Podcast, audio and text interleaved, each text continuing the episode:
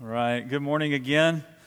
Um, a few things first before we get started. Um, one is I want to welcome Jesse Simmons back. He got back, I guess, Tuesday. He's been in Colombia. So, is that right, Colombia? So, he's, he's back with us. Um, so, we're glad to have our family a little more complete as far as some of our soldiers coming back. Um, Another thing, I always forget, I'm, I'm, bad at announcements. If you've been here for a while, you get that. Um, we have an app that you can find in the App Store if you want to go there real quick and do that. But the reason I tell you about that now is because there's sermon notes that are supposedly pretty tied to what I'm going to talk about in case I, I veer off from there. So if you want to follow on, if you're that person likes to fill in the blanks and to know what's going on, then, then that's the place to go. Otherwise, you can just go um, just analog, I guess, and just, just do how we normally do. Um, if you would, find your way to Genesis chapter 20. Um, we're in the, the, the, the, closing stages of our, our time this summer as we've spent just looking at the life of Abraham, just this journey of faith. And, and if you've ever just read Genesis 12 through about 22, which is kind of what we're talking about, we're going to go a little further than the slide says. Um, there, it's, I wonder if it strikes you different of how much we think of Abraham as a man of faith, but when we read his story, he was plagued, it seemed like, by a continual highs and lows. Like he would fall into sin and go crazy, and then he would rescue Lot and do all these crazy things, like of faith. And so it was like, it, in a way, it encourages me because I feel like that's my life. It seems like like sometimes I can be really firm in in my faith, and then other times I'm like just like, really? How did I fall on that? And so th- today we're looking at this idea of, of Abraham's journey from, from failure to faith. And, and we again look in, in chapter 20 um, as we look at this, we'll see kind of Abraham's just tendency to be drawn to himself and the things of the world. And so, if you will, we're going to read the whole chapter. It's a little shorter. Last couple weeks, we've read the whole chapter. It's been like 30 verses, and by the end, you're probably tired of, of me reading today. We'll just read the whole chapter of 20, and then we'll just get started. Um, so, in Genesis chapter 20, it says, From there, Abraham journeyed toward the territory of the Negeb, and he lived between Kadesh and Shur, and he sojourned to Gerar. And Abraham said to Sarah, said of Sarah his wife, She is my sister. And Abimelech the king of Gerar set out, set and took Sarah, sent and took Sarah. But God came to Abimelech in a dream by night and said to him, Behold, you are a dead man because of the woman whom you have taken, for she is a man's wife. Now Abimelech had not approached her, so he said, Lord, will you kill an innocent, will you kill an innocent people? Did he not himself say to me that she is my sister? And she herself said, He is my brother. In the integrity of my heart and in the innocence of my hands, I have done this. Then God said to him in a dream, Yes, I know that you have done this in the integrity of your heart, and it was I who kept you from sinning against me, therefore I did not let you touch her. Now then, return this man's wife, for he is a prophet, so that he will pray for you, and you shall live. But if you do not return her, know that you sure, shall surely die you and all who are yours. So Abimelech rose early in the morning, called all his servants, and told them all these things, and the men were very much afraid. Then Abimelech called Abraham and said to him, What have you done to us? And how have I sinned against you that you have brought on me and my kingdom a great sin? You have done to me things that ought not to be done. And Abimelech said to Abraham, What did you see that you should do this thing?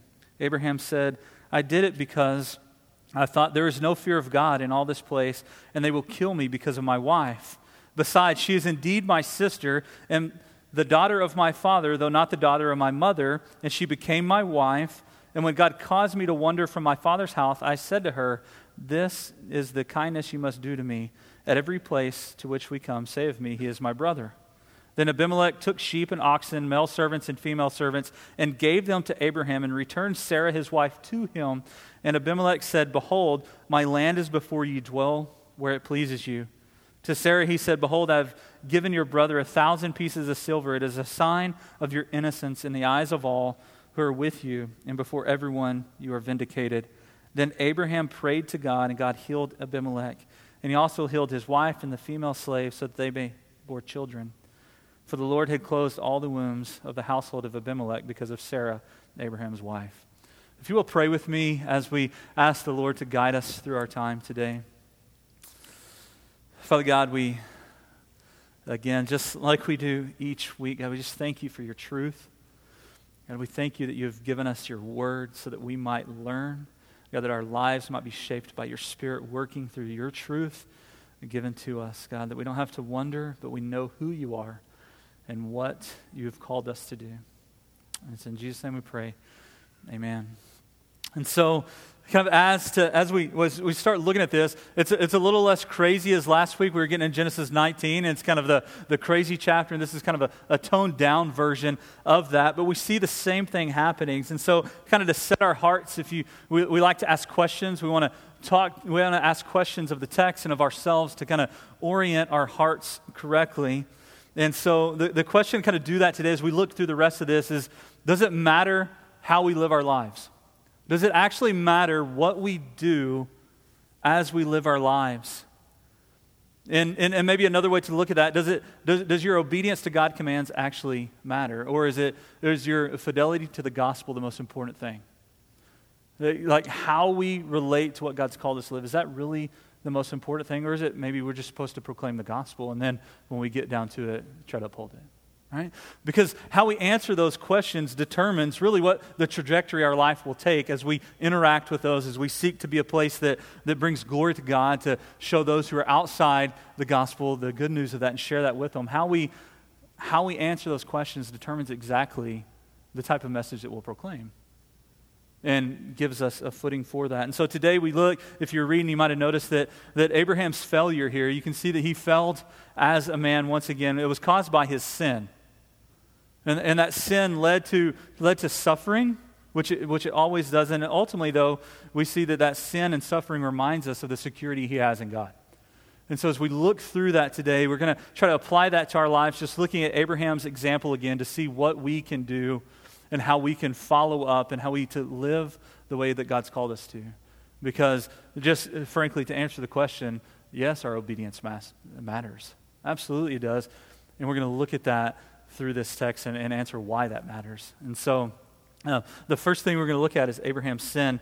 Um, and, and really, what is the most important thing about his sin is what caused him to sin. And if you look at what's going on, and, and it's really not a, a one verse to the next, so you kind of have to look around and everything. But if we see what's happening here, we see really in verse, um, verse 11 the, the, the, the, the root cause of his sin.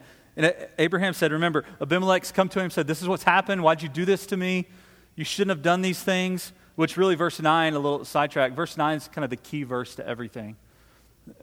But in verse 11 it says, Abraham said, I did it because I thought, there is no fear of God at all in this place, and they will kill me because of my wife. And, and we see in there this glimpse into Abraham's heart. This, the root cause of his sin, if you will, was, was this idea of the fear of man. He was afraid of what was going to happen because of his wife, what was going to happen. He, and so his fear of man outweighed his healthy fear of God.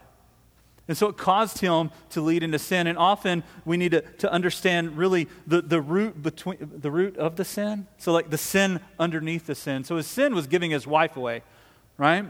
That, that, we can see that was obviously not right. Like, you don't give your, your wife away. And we'll talk about that in a second. But the root cause of that was this fear of what men were going to do to him. This, this idea of that. And when I was looking through that, um, if you've ever read uh, anything about John Bunyan, uh, an old uh, Puritan, if you've read Pilgrim's Progress, that's the writer. If you haven't read Pilgrim's Progress, you should. It's one of those old things that's hard to get through because it's a different language. A lot of times you got to find a good. But, but if you read that, it's amazing. And there's this memoir of him that I found and it describes his life and what was happening and the persecution that was happening that he lived in. It said, Neither violence nor allure induced him to deviate from the line, his line of duty. No fear of man appeared to agitate his breast. He richly enjoyed that perfect love which casteth out fear. And we look at that, that's something that we should, should hope that defines us, that, that as we live our lives, people would understand that, that the fear of man is just suffocated under our fear of who God is. Like that we see who he is and not an afraid of God, but this reverent joy knowing that, that the fear of God far outweighs anything that can happen to us by men. And so that there cuts that off, and then it allows us to, to live a life of obedience because sin has effects, and, and your sin affects other people. We see two ways that this affects in, in chapter 21 is it, it pulls them in. Like our sin at times is going to pull people in. And when it does that, it pulls them in because they become active partners in your sin. That, that you're going to have something, and maybe if you've had some friends at time when you were younger or something like that, you, like you all do the same thing. And, you, and, and maybe someone didn't want you to do it. I know I've been on the occasion, I was kind of a follower. If I'll admit I was a little follower. And so if someone was doing it, then, man, I got to be cool, right? And so you jump in, right? Like, because if, if I'm honest, when I was in high school, I was kind of the odd person. That might be weird for y'all to think that if you know me. But I was that, that odd kid that I had friends because we were in a small town and I'd grown up with them. Like they just accepted me. Um, they couldn't really get away from me. But, but I followed people. I, I followed, I allowed, and I became active partners in what they were doing, even if I didn't think that it had to happen because that's what I felt drawn to. And this is what we see happening here. Look, look at, look at verse 5. Look at, here's his active participant in Abraham's sin. Did he not himself say to me, She is my sister? And she herself said, He is my brother. Is she Sarah? So Sarah is now actively participating in Abraham's sin. Verse 13, it says it again, right? And when God caused me to wander from my father's house, I said to her, So here's him drawing her in. He's pulling her in as an active participant, eh, participant in his sin. He said, This is the, the kindness you must do to me at every place we come, Save me, he is my brother. You see, it wasn't her idea to say that, even though we read that, that it's uh, kind of a half truth, and we'll, we'll talk about that in a second. Just culturally, we think that's weird, but there's more to that. But, but see, it was him saying, Do this for me. He did in chapter 12 when he fled to Egypt with Pharaoh. Same exact thing, the same sin, and he's drawing her into this. She's an active partner in his sin. It wasn't her idea, but she willingly was drawn in. And so his sin was affecting her by him pulling her into that. But we also need to see that, that it might not be an active participant, but there might be passive victims, that you're going to bring people down because of your sin. And that's when we look at Abimelech, right? Look at, look at verse 3. It's kind of a, it's kind of a harsher tone, but, but God came to Abimelech in a dream by night and said, Behold, you're a dead man. All right? He didn't even get it. He doesn't even kind of, it's no gray area there. You're a dead man because of what's happened. And so he didn't know what's happened. He was going by what Abraham had said about Sarah, what she had said about herself, that they're brother and sister, and he had taken her in, which was his right as king. And so he was a passive victim, but it was because of Abraham's sin that he was in this situation. Now, he was, there, there's more to him because he was outside of God. He didn't believe God. He wasn't declared righteous, but he was, this was something that was brought on him by Abraham. He didn't choose to take her. He was acting innocent. That's what he says. And, and what's interesting is the one that we have continually outside or doing the right thing is the one who didn't believe God. There's a whole other little subplot in there when we see Abimelech is actually the, the one with integrity, with character, yet he's the one that's outside of God. So what do we do there? But he was a, a passive victim of Abraham's sin. And so, what we need to understand that is that we have to deal with our sin before it becomes a problem for those that are in our lives. That we have to take care of that. Warren Wiersbe said that, that a half truth is just enough fact to make it plausible and just enough deception to make it dangerous. And that's exactly what we see. They, they were telling half truths, right? I mean, they weren't, they weren't lying when they said, she's my sister and he's my brother. They're half brother and sister, which don't think about, don't get stuck on that, but, but get stuck on the fact that they're just telling a half truth. So they're making it, well, I'm not, it's not technically a lie. And again, we come back to that rationalization, right? They're rationalizing what's happened. Well, it, it, you know, she's my half sister, so technically I didn't lie. But, you know, we always say if you have to put a disclaimer on it, then you probably shouldn't do it, right? That, that if you're having to rationalize, then you already know that you're outside. And so we have to be worried about house truths because if we're honest, and we see this in the, in the political landscape that we have today in the midst of a crazy election, right? The politicians live in half truths, don't they? Oh, well, this is not, that's not really exactly how it's going to work. It's more, it's more complicated than that, but this is it. But in reality, it's just half truths. We have to acknowledge that those half truths that we tell and we're okay with have an effect on other people, either bringing them in as active partners or pulling them down as passive victims. And so, what do we do with our sin, when we acknowledge that. And I get that, don't worry, we'll, we'll come back to a positive thing. I get sometimes we talk about sin, and you're like, oh, I just feel defeated. Don't worry, we'll get to the happy later. But you have to deal with this to get to that, right? The, if you don't climb up the mountain, it's not as good, right? The, it's not as great of a picture if you haven't gone through the pain. And so the, dealing with sin requires us to do one of two things, really both. And the first is to repent. Right? Dealing with sin requires repentance. And repentance is a, is a hard thing to do. It's an acknowledgement. It's not just an admission of that. And that's why, um, if you're following along, I put a quote in there that's lighthearted admission of sin is not the same as a brokenhearted confession. Like, it's not just saying, oh, I sinned, and you just kind of admit it, and you're like, oh, well, I acknowledged it, I'm good to go. No, we need, repentance requires that brokenheartedness to understand. If you read some commentaries and stuff, they talk about that, that you have to judge your sin, that you have to see your sin like God sees it. If you're truly going to repent of your sin, you have to see it like God sees it. It can't just be this lighthearted, oh, well, I didn't mean to do that, I'll do better. No, that's, that is, this is detestable. Because if you repent, you have to know the magnitude of that. And to know the magnitude of that, you have to confess. And that's the second thing that, that dealing with sin requires repentance and confession. Psychologist William James says, For him who confesses, shams are over and realities have begun. I love that. If you confess, then, then all your schemes and everything are, are over, and, and, the reality is now set in. And so the, the confession allows us to truly repent and then to continue in that life of repentance. That's why Luther said that the life of a believer is faith and repent, repent and faith. You repent and you respond in faith. And we have to do that continually. That doesn't bring us down, it actually points us to the amazing fact that we have grace given to us when we don't deserve it. We have to do that. And we can see that Abraham confesses because of verse 17 and 18. Right? Look, look at the way the chapter ends. What does Abraham do?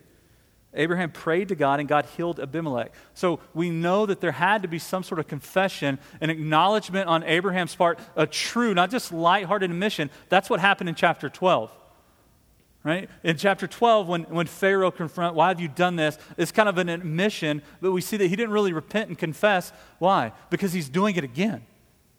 Right? Now we see this idea that all of a sudden he's come back to it, and we see that he's praying to God, and God healed Abimelech because of Abraham's prayer.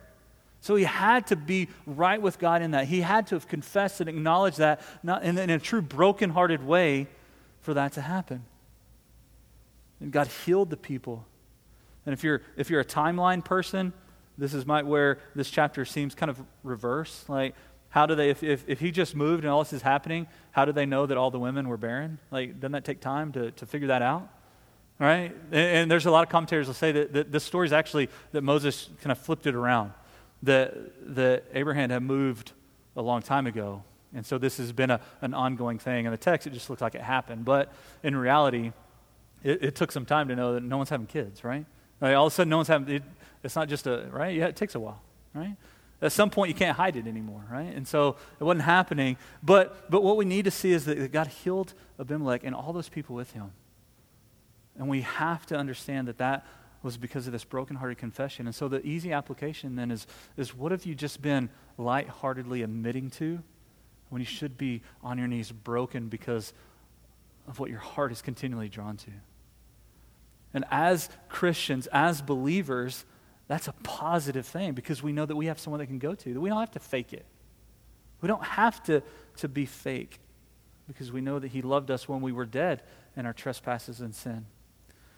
And then we need to understand the next thing of the story that, that's throughout here is that Abraham's suffering, right? That, that, that really there's two outcomes of sin, right? And, and both of them involve some form of suffering that, that happens, right? You, you, and that's what we have to be. A lot of times, uh, I find myself trying to confess and getting that, but, but you stop because you know that if you confess, it's going to hurt, right? Or if you, if you go to someone and you have to confess that, then it, it leaves you vulnerable. And, there's, and so it's easier to go without the pain, right? Confession brings that pain, but it's a good thing, as we'll see.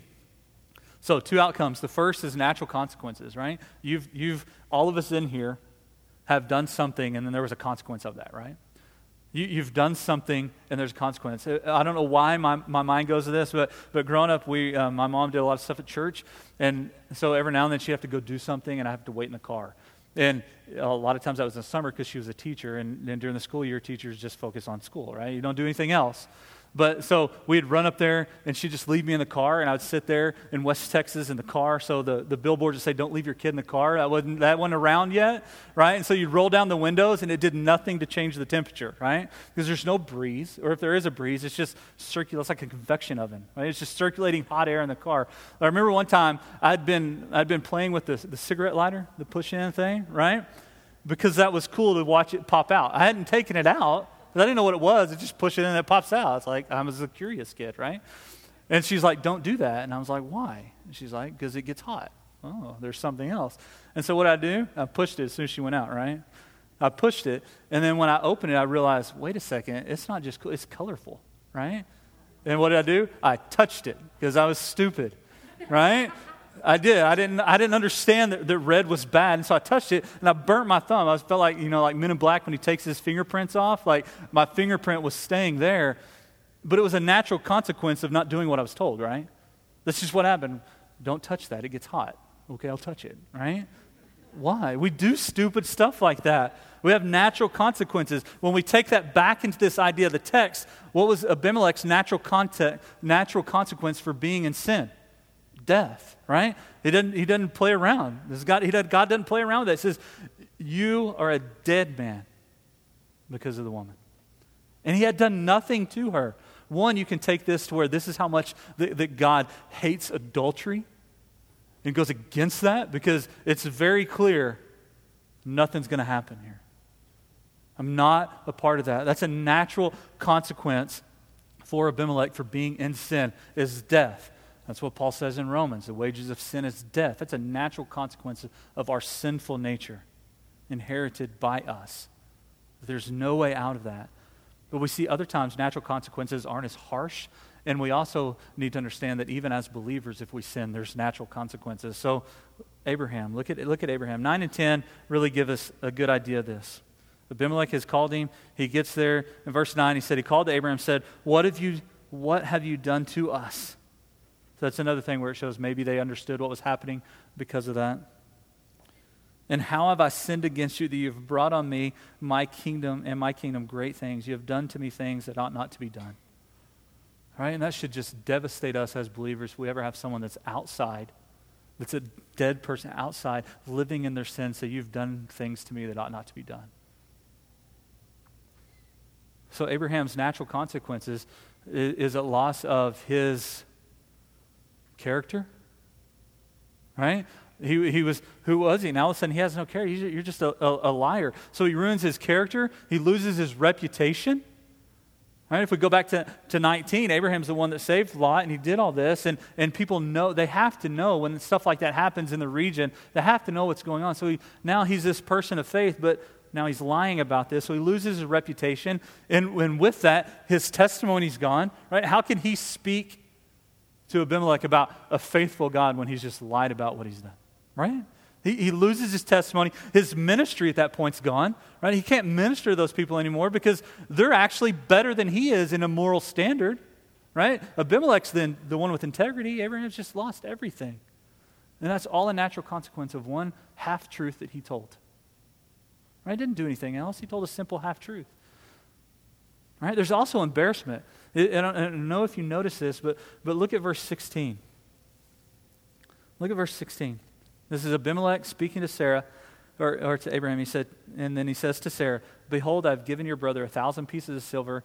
It is a sign of your innocence in the eyes of all. Right? How embarrassing for Abraham to have someone that is outside of the kingdom of God, that doesn't believe God, that's actually have integrity to tell him, you know what? I had more concern for your wife's honor than you did. And here's a sign of that. Right? Can you imagine the devastation in Abraham? The, the, the, the, the person who was not married to Sarah had more regard for her honor and dignity than her husband did. And I pray that we aren't marked by men who hold lightly the honor and dignity of our wives. That we shouldn't suffer the embarrassment that Abraham did, that he failed as a husband because he didn't hold her honor high. Right? The next consequence or outcome of sin, natural consequences. We also see that there's corrective discipline, right? Corrective discipline. In, in Hebrews 12, he quotes some psalm, the writer of Hebrews quotes some psalms that talk about that the Lord disciplines those that he loves, and that we should be okay with that. That's a paraphrase of a few verses. Go look, Hebrews 12, um, really 1 through like 7 or 8, if I remember correctly. It's just understanding the idea that, that, that there, there's natural consequences to our sin, but there's also corrective discipline of the Lord. And Charles Spurgeon, I love this, he said that God does not allow, God does not allow his children to sin successfully. Right? I love that. Right? Because he's a father, he's going to correct you. When you sin, you're not going to be successful in that because there's going to be discipline. He's going to teach you through that. And we have to be able to, to understand that, that while that hurts, that that's a positive thing. Right? Corrective discipline, natural consequences are all outcomes of sin. And they're all present in our lives until we repent and confess of that sin and turn in faithful. Right? And so what we need to understand is this as we kind of bring this back to our life, looking at this, is one that we're not outside of the outcomes or the consequences of sin if we're believers. It still happens, right? We're not protected for the consequences. We're protected as the payment in Christ. But the consequences, the discipline are still there because that's what God's doing and allowing to happen here. And so, what that does then, when we understand there's outcomes to sin, it, it points us, it points us to the fact that repentance and confession is actually a positive thing because we see who we are in Christ, not who we are in ourselves. That's why we usually take time to have a prayer of confession as we just orient our hearts understanding that because that drives us to the assurance that we have in Christ that, that I am a sinner, that I screw it up so often that I tell these half truths and I'm okay with that. That because really, if no one knows, then it was just a half truth. It's not that bad, right? But but sometimes those consequences are delayed because eventually, eventually it'll be found out. And so allow yourself not to, to, not to get thrown down in this idea of sin and being sinful in our nature and understanding of it. Allow that suffering and the natural consequences, the corrective discipline of the Lord to drive you to His glory and His majesty, His grace, and His mercy that we didn't receive because we deserved it. Because ultimately, this story we get to celebrate in Abraham's security, right? He's still, he's still the one that we know of that by faith he did all these things. He didn't deserve any of this, right? We can, we can clearly tell that, that he was someone that sinned. And so, what we need to understand is our security, like Abraham's, is found in Christ alone. He believed God, right? And it counted him as righteousness. It wasn't because he did all these things and then he was right. No, he just believed God. Genesis 15. He was given the sign of the covenant, he was given the circumcision and, and understand. And so he experienced security because he believed God not because of anything he had done. So we can't say, look at verse 20, look at chapter 20. And there's people that would use Genesis 20 to, to call out Christians say, but look, you're just like everyone else. So actually, this guy was better. Like, no, but that wasn't his right. He wasn't righteous, right? Because in verse 3, you're dead. Right? So ask yourself in this who had, who had security in this story? If we just look at it, if we didn't know anything else, who would have been secure in that? Because most of the time people would say Abimelech, right? He was the one that did the right thing. He responded, he gave it back. But that's not what we see. That's not what we have. And, and the reason Abraham experienced security is because he believed God. And, and even look what God says to, to Abimelech, right? He said, God to him in a dream, Yes, I know that you've done the right. This is verse 6. In the integrity of heart. And in verse 7, he says, I return the man's wife, for he is a prophet. First time that anyone's called a prophet in Scripture, although Enoch was before we see this is the first time it's written about. Return the man's wife, for he's a prophet. So what? So that he will pray for you. Now think about your mind if you just heard whether you're dead because you got another man's wife because he lied to you about her being her wife, and then God says, now you need to go to him so he can pray for you. Right? Surely Moses had that backwards, right?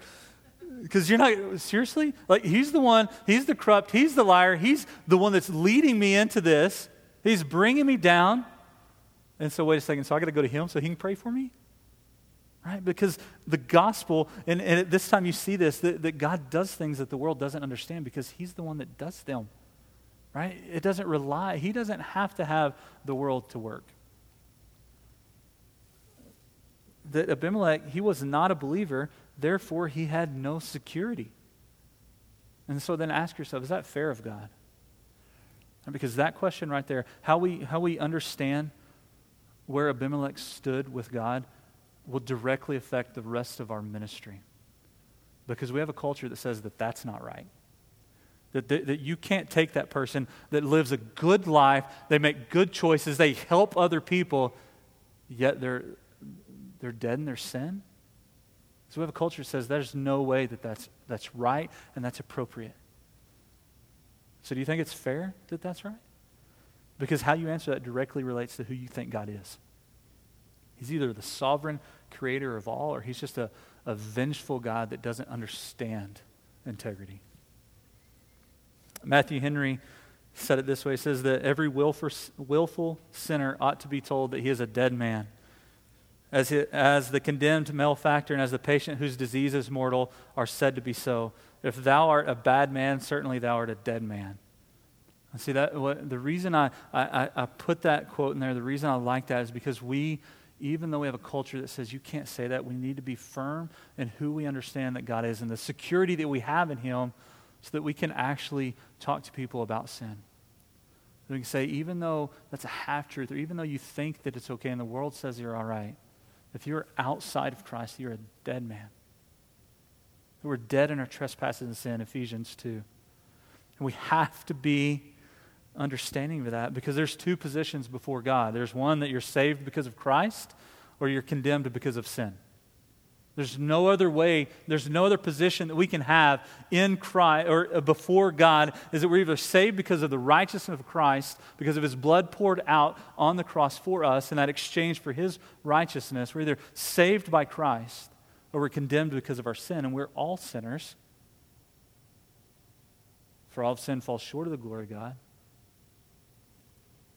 So we need to understand that. And if we truly get that, if we truly get that, and know that, that in Christ we're secure, then we realize that, that we're so messed up that we didn't deserve it, right? Did you fix yourself before you accepted, before God chose you? Before God called you? No.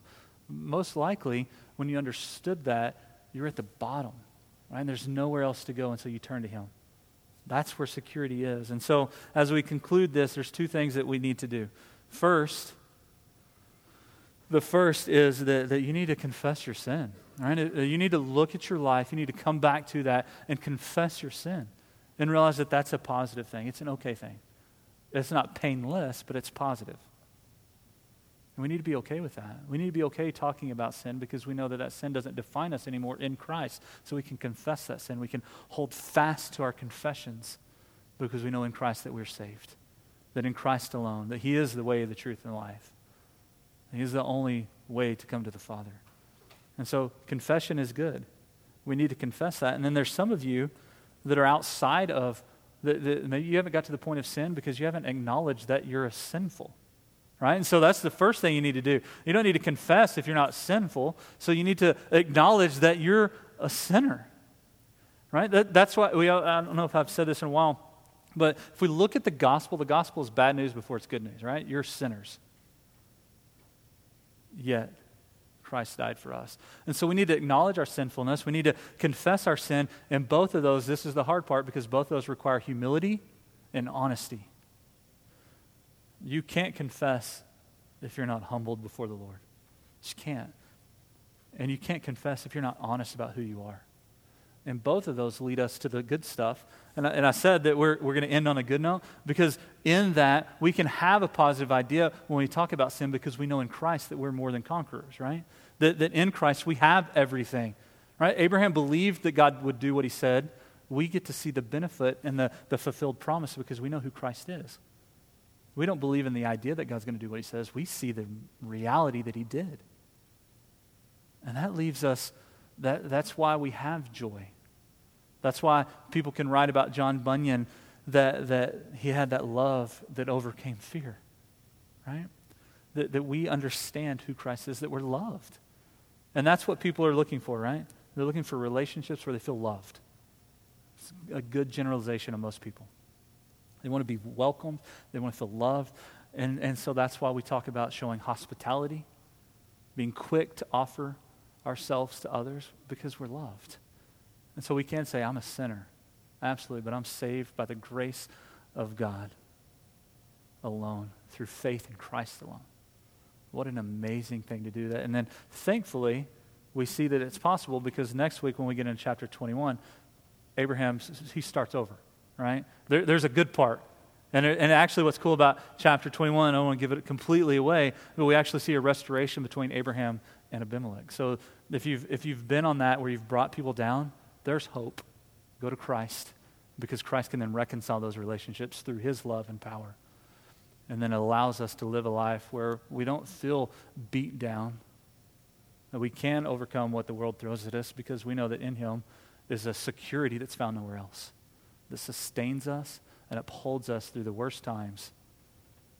And we can have joy that, that, that calls people to ask us why. Let's pray. Father God, we, God, we thank you that you loved us. God, we thank you that we can see the, the sinfulness of Abraham here. God, that we can, we can so often just think of him as a man of faith and forget that he was just like us, had a nature like us. God, that we can see his sin we can acknowledge his suffering, his embarrassment, his, his lack of reputation and, and, and, ministry and testimony, God, but know that, that you, we too can overcome that as we start to walk anew through the power of your Spirit in our lives. God, I just pray that, that we understand the security that we have in Christ alone. God, I just pray for those people today that, that might not have ever submitted their life to Him. Maybe they had the idea that they have, but they haven't truly submitted and confessed. God, I just pray that they would respond, they would acknowledge their sin, God, and confess that. That, that we would be a, a church that embraces people that are broken because of the love that you have shown us in your Son, Jesus Christ. And it's in His name we pray. Amen.